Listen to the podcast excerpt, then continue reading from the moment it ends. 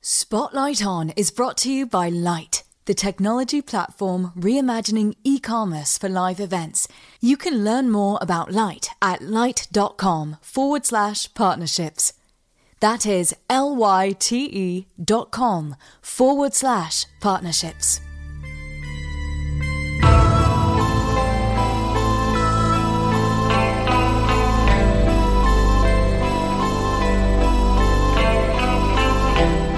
Hello and welcome to Spotlight On. I'm your host, Lawrence Purrier. This week, the spotlight shines on Angus Hayes, founder of Harvest Media. Harvest Media offers solutions for production music publishers to manage and distribute their catalogs.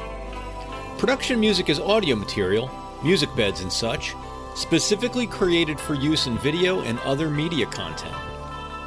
In our current world of video all around us, Harvest operates in a fast growing but under discussed segment of the global music market. Angus shared a bit about his journey, Harvest's evolution, and the production music world. I hope you enjoy. So it looks like there's two Anguses dialed in here, or I don't know if that's Angus's or Angai. Angai. well, I think I think it's Angai, as in as in fungi. Um, uh, was one of my nicknames when I was a kid. Um, oh boy! but I survived. the The bullies are never the most clever people.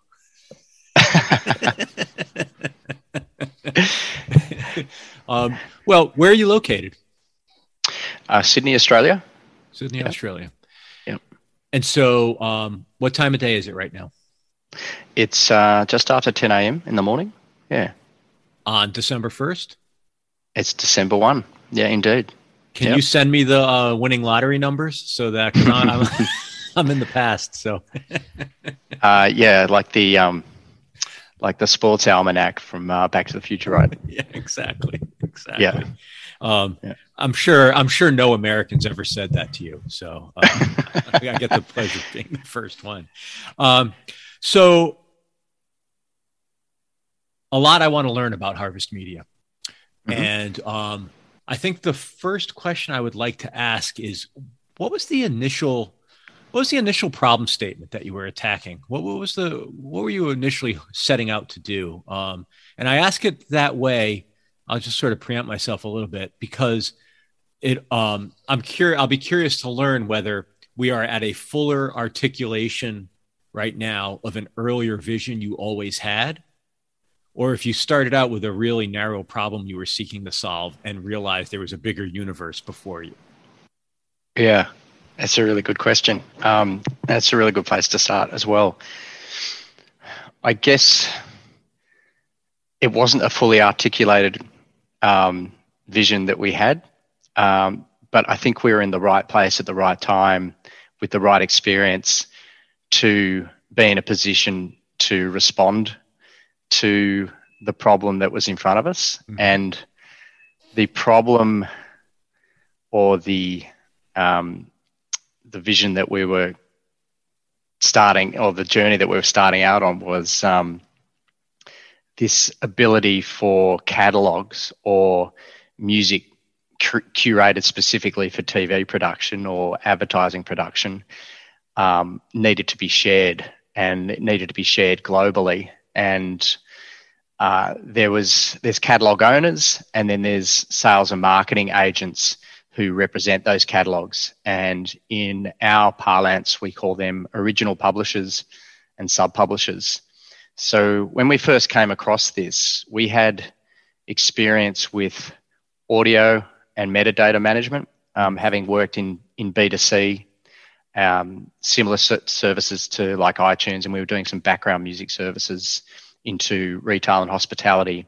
So we were we understood what an audio file was in the various formats, whether it was Windows Media Audio or MP3 or a WAV lossless file, and we also understood the the importance of of metadata, metadata for the descriptors in terms of how it gets found, um, rights holders, so um, it can get paid out the back end, and also unique identifiers in terms of um, registering that work uh, so it can be traded legitimately uh, on a, on a global global stage. Um, so so that was our sort of background, and, and there's a lot more to that as well.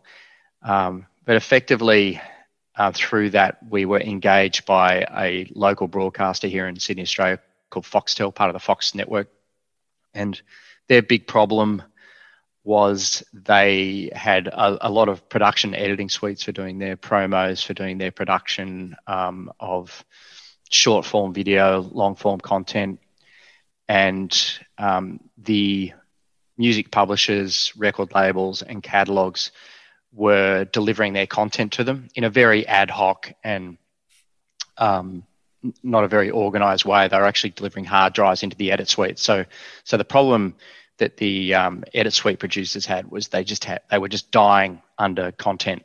They were, you know, they had no way of going, oh, that's the track I want. I need it here. Um, they just had basically were plugging in hard drives as and when they needed it, and were playing lucky strike in terms of finding the content they want. So they needed to effect- effectively create a library, if you like. Um, and this is going back to probably 2007, 2008.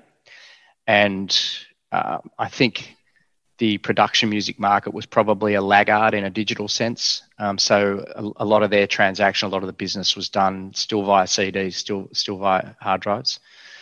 Um, and so Foxtel came to us, um, having seen what we'd done in our other work, and uh, asked us to create a, a, a basically a, a, precursor to a cloud service. So um, get all that content in a digital format into an organized um, library in the cloud, and create a neat user interface so that people could access it from any of the production editing suites, um, search, download, listen to, create playlists, share those playlists amongst their teams, um, and, and effectively create queues for whatever the production it was that they were working on. So that was kind of the genesis. And there was a touch of serendipity as well. Um, in the office that we were working in, um, there was another company a couple of doors down uh, that was called Big Bang and Fuzz, and they were a big sub publisher. So they represented some 200 labels in the Australasian territory, and they used to push these carts of CDs past our office every day. And so when we picked up this contract with Foxtel, you know, it's like suddenly that had context, and so we pulled pulled them up and and we actually asked them the question, "What what are you doing?" And they said, "Well, we're delivering this content to." TV production house and advertising agencies and to Foxtel and to other broadcasters in Australia. And we said, well, let's have a chat. Um, so it was just this like kind of really neat piece of timing um, in the universe. And um, the the gentleman that owned that business, guy by the name of Andrew Jones, actually ended up being one of our founders in Harvest Media, um, and gave us a lot of steering in terms of um, and a lot of insight into how the global production music market works. Um, so yeah, so so effectively the core workflow that we needed to solve um, that effectively gave us the vision for the business was this: if you had a catalog and you're based in the US and and we had a sales marketing arrangement where I was representing your catalog in the Australasian territories, and it could ex- include New Zealand or parts of Asia is you needed a good method for getting that catalog to me um, that unified the audio and unified the metadata and and also had a, um, QA'd it. So the metadata was in good shape. The audio was in a um, had good continuity it was all in a lossless wave format the same bit rate and so it gave you the ability to upload that catalog into the cloud service and distribute it to me but then also you would have a sales agent in South Africa, in Denmark, in the UK, um, in India, uh, in, in Canada, in South America, etc. So that one action of sharing to me meant that you could also share that content to every other territory around the world. So by virtue of that, it really streamlined your oper- operations, but also gave you um, uh, an expeditious way of, of looking for new opportunities for sales and marketing relationships around the world. So that was the core problem on the on your side as the publisher. On the sub publisher side, I might be representing, and this is the case with Big Bang and Fuzz, they were representing maybe 200 catalogs uh, worth of music. And so, so our job as Harvest Media was to go and talk to all the publishers and say, hey, get your catalog onto the cloud, share it with Big Bang Fuzz. so, by virtue of that, um, Andrew Jones of Big Bang Fuzz suddenly had this really efficient way of receiving 200 catalogs, a million copyrights in the same metadata format with the same audio standard, and also ongoing in terms of new release and whatever the production schedule was of the publisher. On the publisher side, they suddenly had this really neat ability to distribute their content globally to other Andrew Joneses in other territories around the world who were looking for the same solution.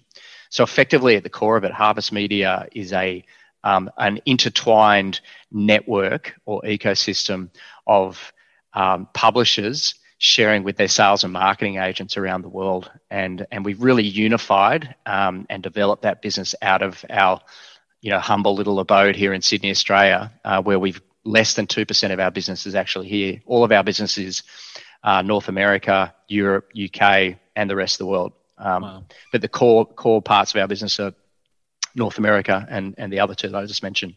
So I'll just I'll pause there, I guess. No, so so it's definitely a network effect in terms of the more uh, the more publishers you get and the more sales agents you get, the more valuable they are to each other on the platform.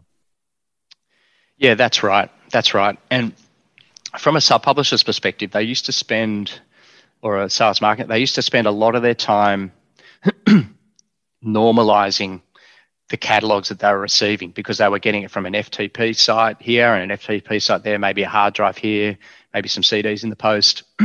May I interrupt just for one second? Did, did, did, yeah. the normalizing process mean like opening it up in Winamp or iTunes or what have you and manually playing with the metadata, modifying yeah, it? Preci- precisely. Oh. Yeah, or it could have been in a spreadsheet, um, or you know some other quite rudimentary. When they might have been um, receiving CDs having big ripping towers, ripping the, the content, marrying up the metadata with it. Um, so, so you can imagine as a sub publisher where your job is to actually exploit the work and sell it and market it in your territory. You spent 80% of your time administering the catalog. So effectively what we've done is we've turned these sub publishers businesses on their head and let them focus entirely now on selling and marketing and looking for opportunities to, um, you know, for, for to exploit and do sync um, with with those catalogs of music. Yeah. Um, and then on the original publisher side, they might have only had maybe three or four sub-publisher relationships around the world. I think the average now that we're distributing is somewhere between 15 and 20 sub-publishers. So their revenue opportunity, um, you, we're, we're giving them tools that only the majors had before. And that's not to say we don't have major clients as well, uh, but certainly we're giving enterprise level tools, making them accessible from a very small composer type situation right through to small independents to medium, um, you know, heavyweights with good budgets right through to majors.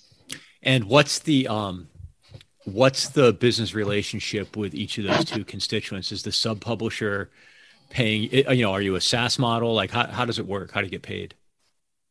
Yeah, so we we're a SaaS model entirely. uh, what we found very early on um, when we were sort of testing our rate card and, and how we might monetize the service is that our clients don't like us being in their transaction with them. Uh, so that means clipping their ticket effectively. So if they were to, to do a sync and we were to go on a percentage split of whatever their success is, that didn't really um, resonate that well what did resonate is, hey, we're a software provider, and um, this and, and here's our rate card. Then they could get a handle on their budgeting, like most businesses. They like to be able to forecast their costs, and and they could say, all right, well, Harvest Media is going to cost me X. As as I add more tracks, I start adding, and so basically our business model is as you add tracks and as you add tiers of service, um, the the pricing increases. Mm-hmm. Yeah, we um, the the flip side of that is the relationship between the publisher and the sub publisher in terms of how they work. Uh, now, they um, they have a sync um, a sub publishing agreement uh, between the two parties. We actually stay entirely out of that. All that contract is managed outside of Harvest Media. Oh, really? Okay. Mm-hmm. So, so you're not okay. So, are you getting paid on both sides of the market? Is the publisher uh, paying you as well as the sub publisher? It's a really good question too. So, so we have um, so for a for a publisher, and I used um, you as example before. If if you had a catalog that had two thousand tracks in it, and you wanted to join Harvest Media, we we have a a freemium entry level that lets you ingest up to two and a half thousand works and share that with six sub publishers around the world without without fee. Um, we monetize you once you go over the two and a half thousand tracks or over the six six sub publishers um, incrementally. So the more sub publishers you add after the first six, uh, I think it's twenty bucks a month for each additional one, and we have track bundles of two and a half thousand tracks for forty bucks a month. Um, so if you had eight sub publishers and 3,000 tracks, the fee would be $80 per month. Mm-hmm. So basically, how it works. Um, when you share your album or your tracks with the sub publisher, we're not we're not duplicating the audio asset. Okay, so this is a really neat underpin of how Harvest Media works. Is uh, the sharing is effectively saying, hey, you're just letting me look at the same audio file, but we do duplicate the metadata, and I'll come back to that later. Um, but by virtue of not having to duplicate the audio file, we're not duplicating the cost. So we're not moving, a, yeah, we're not using a copy of your audio file and duplicating it into South Africa and Scandinavia and Australia, effectively ending up with four versions of, of the audio file. So it keeps it very neat and tidy. Um, and and then ha- and and so for a sub publisher um, to receive catalogs is free until they add an API, a search service, or some other application that effectively puts a a, um, a wrapper around the aggregation that we're doing for them. So we monetize the um, the so in summary, we monetize the the original publisher um, once they go over certain limits, and then we monetize the sub publishing side once they start adding applications to the service. Mm-hmm. So I, I have some questions about um, sort of the infrastructure or what's under the hood, um, mm-hmm. in so much as you're you're comfortable answering them.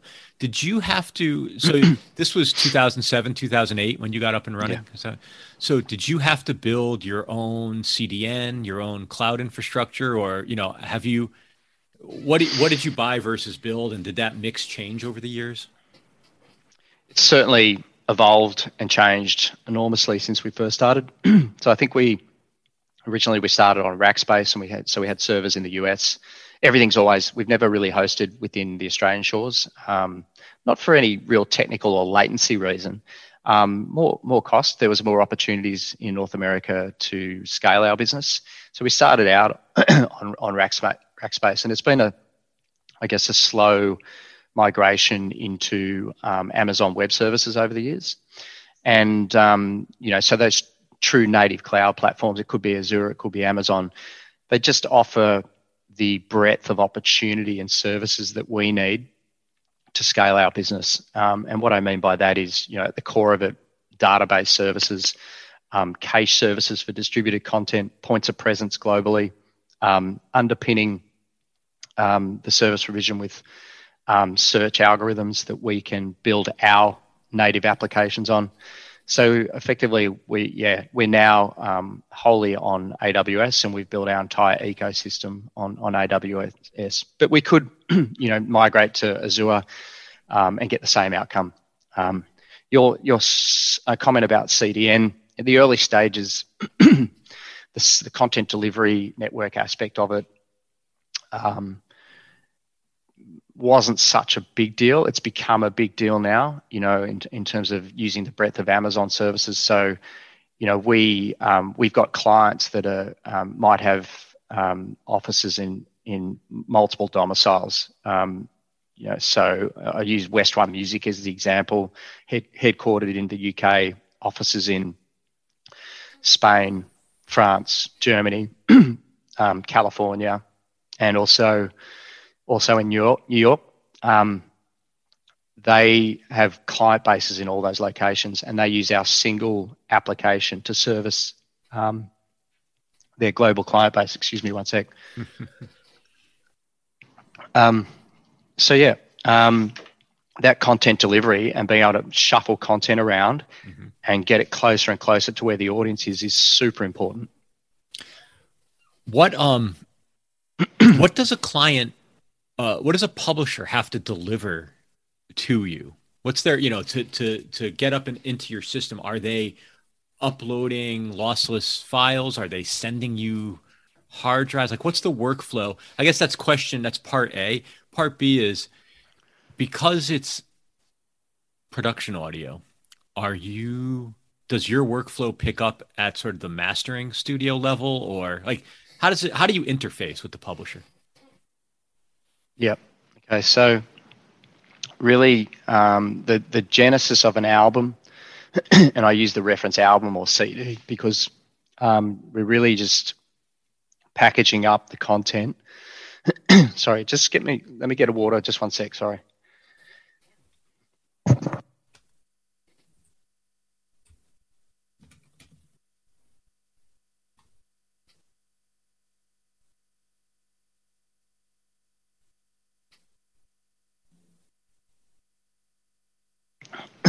Um, yeah, so we start with a with a wave audio file, and and it's contained in a, like an album structure, and the metadata goes with that. It's in in, in an Excel spreadsheet.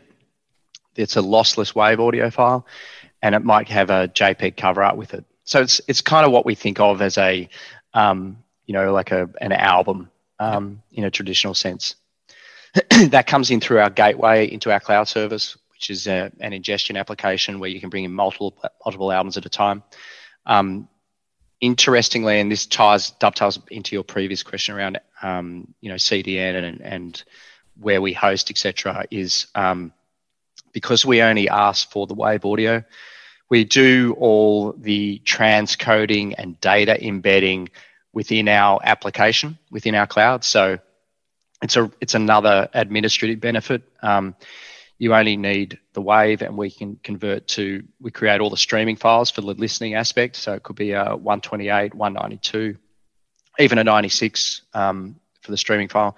We always cr- create a full set of 320 MP3s, and then every other format bitrate is created on the fly. So a track transcode, an album transcode, or a playlist transcode is all done on the fly. And we're doing some really nice things behind the scenes as well um, in terms of embedding data um, to the headers of those files. So ID3 tags on MP3 and AIFF, and we attach, um, and with sorry, without getting too technical, embedding um, a BEXT, uh, sorry, attaching a BEXT header to a WAV file as well. And uh, so there's a lot of processing that goes on with the file as it's being requested, listened to, and actually requested for download. How much of that, from a product point of view and a capability point of view, are things that are driven by the secondary publishers and client? Things they need in the in the production audio space. it's um, we're really wholly driven by the client. So some clients have might have a preference for MP3 320s. Some clients might have a preference for AIFF, and and you know interestingly, it seems to be a little bit geographic. Um, so I know in the US, I think AIFFs are quite popular. Um, a high res MP3 is quite popular in the UK, and then other territories are, have a preference for Wave. So so uh, that's our clients talking to their clients, and our clients being the publishers clients are TV production um, houses, broadcasters, etc., who are pro, uh, uh, well, not probably. I know that they're asking for it because it needs to then go into their workflows, which is you know Avid Pro Tools, etc. Yeah, yeah. Do you do you find that um, on the secondary publisher side of the market, they are ever afraid of you, you know, disintermediating them with their clients, or has that ever been a business you've looked at um, given that you control the supply chain you could just you know would you ever just go hire an army of salespeople and now you've sort of collapsed the the value prop uh, the short answer is no um, you know we, we we are a software as a service provider the we, we feel like uh, more like custodians um, supporters of our of our clients' businesses and, and enablers. Um, so you know we've got upwards of 300 direct clients, maybe a thousand um, indirect through f- freemium accounts or recipient accounts, wow. And uh, you know that's kind of a it's it's a uh, it's a position of responsibility that we don't take for granted. Um, you know, we're working with a broad spectrum of catalogs, as I said before, from very smalls to to large to, to large independents, and we look, at what's happened in the marketplace with you know say the different licensing models around audio network or the epidemic um, majors that sit, sit, outside our networks, um, big independents like Extreme Music that sit outside the network, startups, new licensing models like Artlist, um, and and what they're doing, and and and certainly we could pivot, you know, if if if if that was something that we were interested in doing, but um, I, I, think that we're steadfastly encumbered with our with our existing business. uh, what um what is the I your self identity is as a tech company, as a tech platform, as a software company? Is that sort of how you? That's how you. You know that that's what you call yourself essentially. Yeah, most definitely, most definitely. Um, you know, we uh, if you profile our business, um, uh, I've got two business partners. Um, one of them's the CTO, Hamish. Um, the other one, um, background is a pure mathematician, um, Roland. and then we've got six de- six develop. Uh, well, on on staff we've got um, twelve developers. Um, so yeah, you know, we we are at, at, our DNA a software a software business. Yeah. Well, I ask that because I'm I'm curious as to what the um what's the software scene or business ecosystem like in Sydney. Mm, it is highly competitive um, in terms of attracting talent. Um, so we've got some, you know, I guess regional offices, some of the for some of the you know big Silicon Silicon Valley you know companies. So you'll find big Google offices here, big uh, Meta, Meta companies here. Um, uh, yeah, it's an interesting landscape. I mean, we've we've forged out um, a niche for ourselves. Um, a lot of the guys that have worked with us over over over previous years and stayed with us for a decade and, and left the business have gone on to very high powered jobs in big media companies as well. Um, so th- there's a lot of, um, I guess, if you had to to break it down, there's a broad spectrum of sort of general app developers, media companies, um, and uh, you know then Atlassian, which is a big you know um, NASDAQ listed companies are also headquartered here. So when we're competing against companies like that uh, in terms of um, talent acquisition, it's, you know, it's um, doesn't, doesn't always feel like it's a level playing field. Yeah. You mentioned the backgrounds of the other two co-founders. We have a technologist, we have a mathematician. What's, what's your background and, and what discipline do you bring to the table? Yeah. So I'm, I'm actually an industrial designer. Um, so I've got a, a, Bachelor of Industrial Design, um, which is effective. That's, I, I, actually worked as for, for several years after I finished university. so if, if um, you're not familiar with that, it's, it's really um, physical product design. So, you know, be the, the guys who design phones or the, the kinds of projects I was working on was um, uh, urban transport design, so trams, trains, this kind of thing, medical wow. equipment, um, flashlights, torches. Um, but that and, and, that was at the you know I think going back to late nineties, um, the genesis of um, digital and website design. I, I kind of fell into the web design, so I really bring the design and the user experience side of of our application development to the table. So you um, represent product essentially. Yeah, exactly. Um, and you know, threaded through that experience, um, my final year project was done in conjunction with um, Philips Electronics back in '97, and um, the the project was a solid state um, audio video player. So it was effectively a precursor to an MP3 player, mm-hmm. and it was using the existing technology there. and then um, after I spun out of a couple of jobs and, you know, as a young bloke just trying to figure out what I, what I wanted to do with my career, I um, actually started up a, a business called Mule Music in 2003, which was a, um, it was iTunes. effectively in the Australasian market.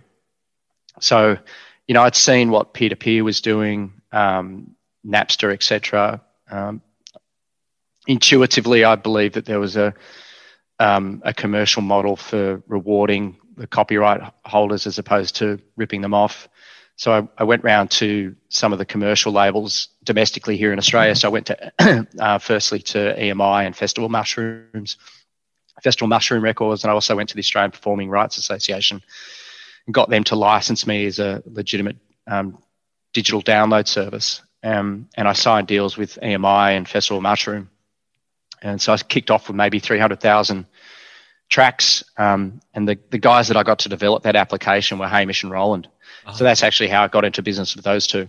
Um, and we so we've been in together in business together before Harvest Media for about 17 years. Wow. And um, so, how did you identify the production music space as as sort of green field for you? What was the? Yeah. Can you take me through that bridge? Yeah. So that comes back to your original question. Um, so through that work and that application um, that we'd done with Mule Music, it's effectively like a iTunes style service, mm-hmm. and it was publicly visible here in the Australian market. And um, so I think that someone at Foxtel actually saw that, and um, you know they they were doing a bit of background research on their project needs, and they came across us, um, contacted us. And they could see that we knew how to handle the audio and the metadata side, and that we could also marry that with an application front end. So that was really the start of it. And then that, you know, that's um, that chance meeting with uh, Big Bang Fuzz, who was firmly in the production music space, we kind of pivoted from commercial music B2C to B2B. And, you know, in part it was by, that was sort of early 2005, which I think is about the time that iTunes launched in Australia. And, uh, you know, they, they came in with a big, uh, heavy hitting marketing budget. My business was self funded and I kind of needed to pivot and look at things differently. Yeah. Yeah, I kind of, as you were starting to tell that part of the story, I was thinking, were you running from something or running towards something? And it seems like at the start of running from something gave you the thing to run towards. yeah, but what I had after all that time experience was some really good relationships in the record labels. So I knew who to call to get up, get agreements with. Um, you know, uh, so yeah, it was just all about progression of, of a you know pretty pretty normal career. yeah. Well, well, not only that, I think something that that might be lost on um, on younger listeners who sort of have grown up in the more modern digital ecosystem and digital media era is that there's probably a lot to be said for the fact that you had a few years of being a responsible well you used the word steward of their content you you didn't start off as a rogue you know mp3 site that then tried to come in from the cold you were sort of were developing solutions using technology for the industry, and they probably saw you as someone that um, was probably crazy enough of a tech guy, but but not so crazy that you were going to try to build a business around using their content for free. Yeah, hundred percent. As I said, I think I I, underst- I just felt that intuitively um, from the get go. And, and, and, look, there was so much in the press already about the problems with um, with Napster and there was I can't the name escapes me now, but there was one peer-to-peer network here in Australia which was causing all kinds of ructions with um, you know copyright societies and so you know I, I certainly it was by design that I positioned myself as a friendly um, and also felt that if the product was delivered in a certain fashion um, and in a convenient user-friendly way that people people will pay for that. Um, and that construct was effectively the application, but I partnered with several MP3 manufacturers, um, and we were using Windows Media Audio combined with their uh, copyright management software called DRM or Digital Rights Management to um, enable and enforce the distribution of that. So, for example, you could only download it five times or copy it to three devices, this kind of thing. All of which ultimately was pretty clunky at you know at the time, but was part of the necessary progression evolution out of the CD based economy into the digital economy. That's right. Yeah, we and then onto streaming things. Yeah, that, that, yeah. those transitional technologies are those those wayposts that nobody really believed in on at, at, the time. mm. yeah, to- totally. Yeah, I mean, yeah, it's. Uh, I mean, we could go down a rabbit hole on that, but it's a it's a very interesting progression. Yeah.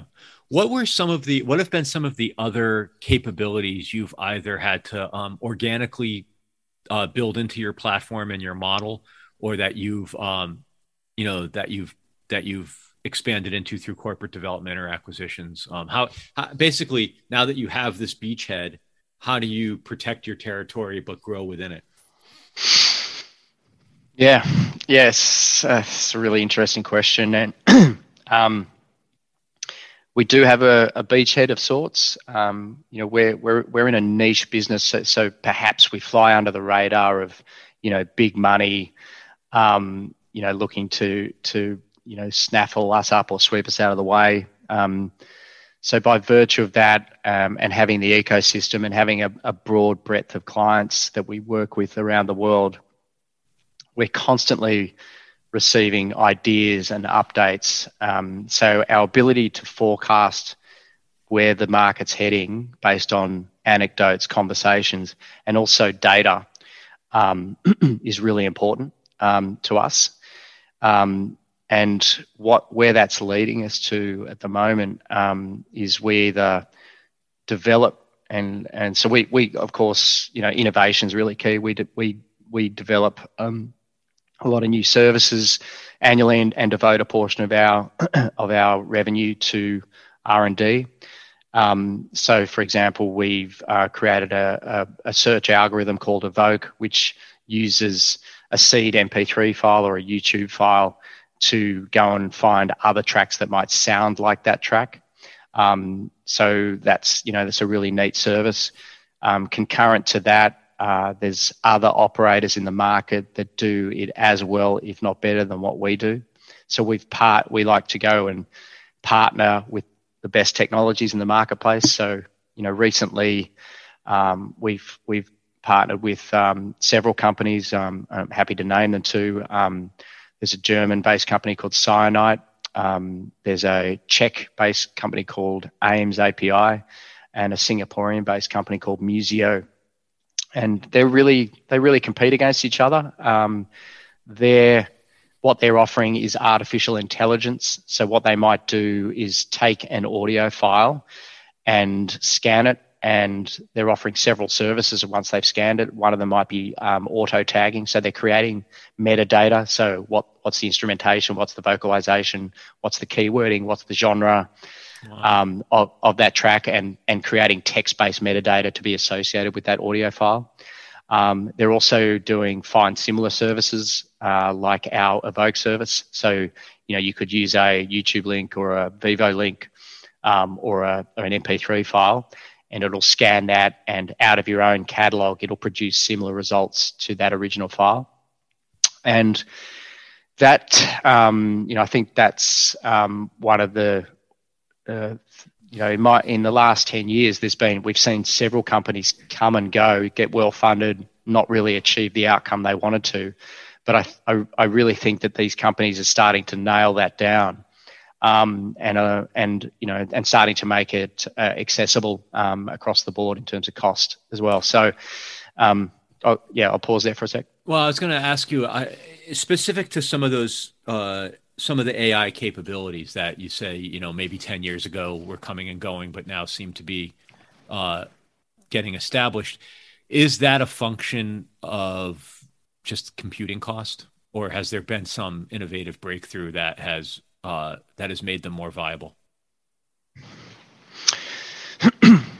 yeah, I think the emergence of AI generally um, has really just been in the last five years across many different markets and applications. And and the music market's been dragged along with that, and that cross pollination of, you know, using machine learning has made its way out of you know different areas of computer science and into music. Um, and it and it probably wasn't evolved enough 10 years ago um, generally speaking about artificial intelligence um, but in the last five years you know it's certainly it's certainly um, um been an exponential um, growth in terms of the the the um, the algorithms that people are, are creating. So um, that's yeah, that's made its way into the the music market, and and basically the judgment is how well does it work.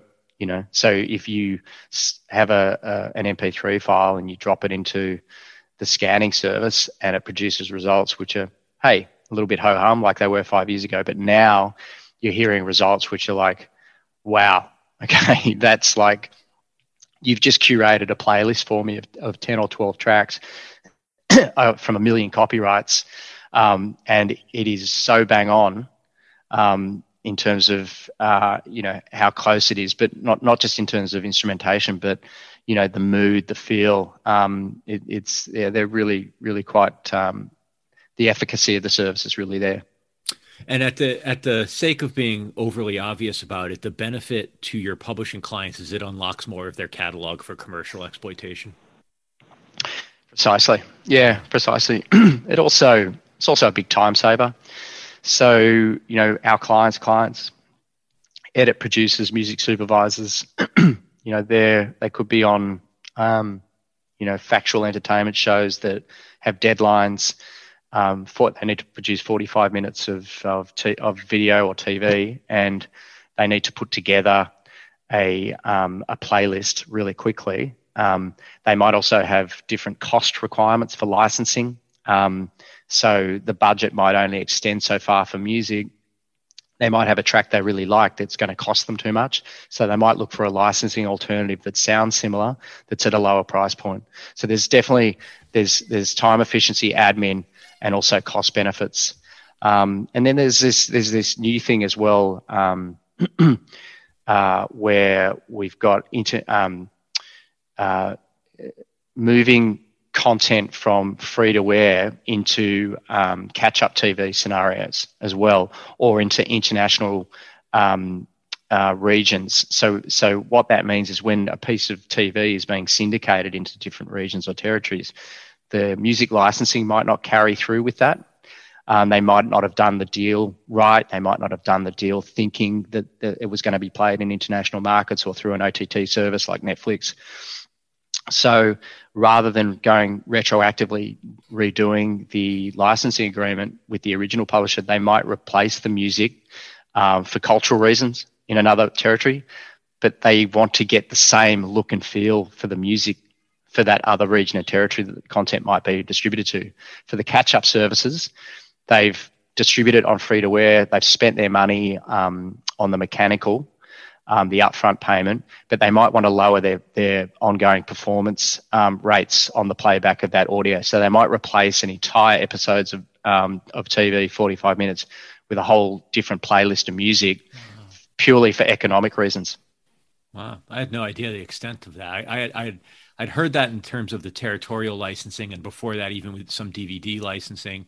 Um, you know, older TV shows that couldn't use uh, when they, you know, they had a, a, theme song or a pop song or what, what have you in the credits. But wow, that, that's yeah. really amazing. That's really amazing. Yeah, I think the example that's been in the press, certainly in the last couple of months, was the um, the original Dawson's Creek soundtrack, which if you know if you were uh, i mean i wasn't an original watcher of the program back in the 90s but the original um, deal for that was like a five year um, sync licensing deal and so now that original uh, you, you know and so so so that nostalgia so if you're watching that now and you're an original watcher you, you, you know straight away that the um, the the hero track on that is a different song and that's that's pure and simple because the licensing agreement didn't extend um, and then they probably tried to do it around a negotiation and found that the investment may not have been worth it, so they've replaced it with something new.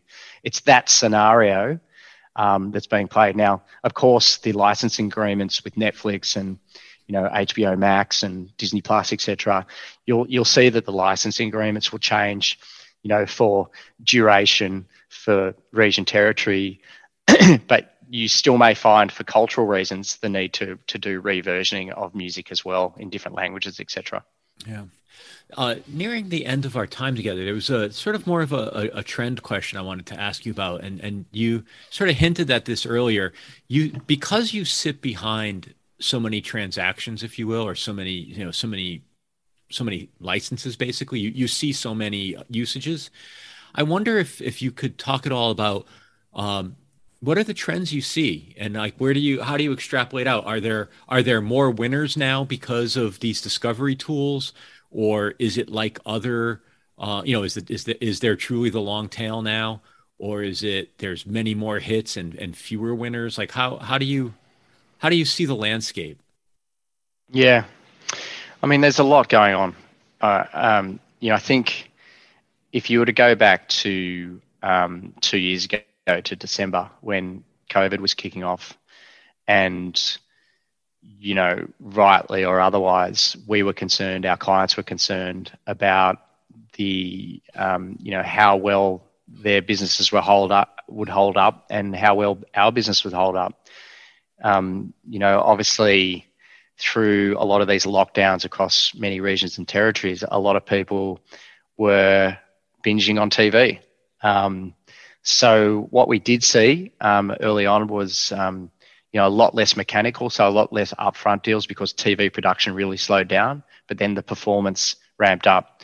So net outcome um, across our network um, last year was that business um, held up really well, um, and uh, and then and then through that process of being locked down, um, our clients um, went back into creative mode. So they went back and started creating a lot of new content.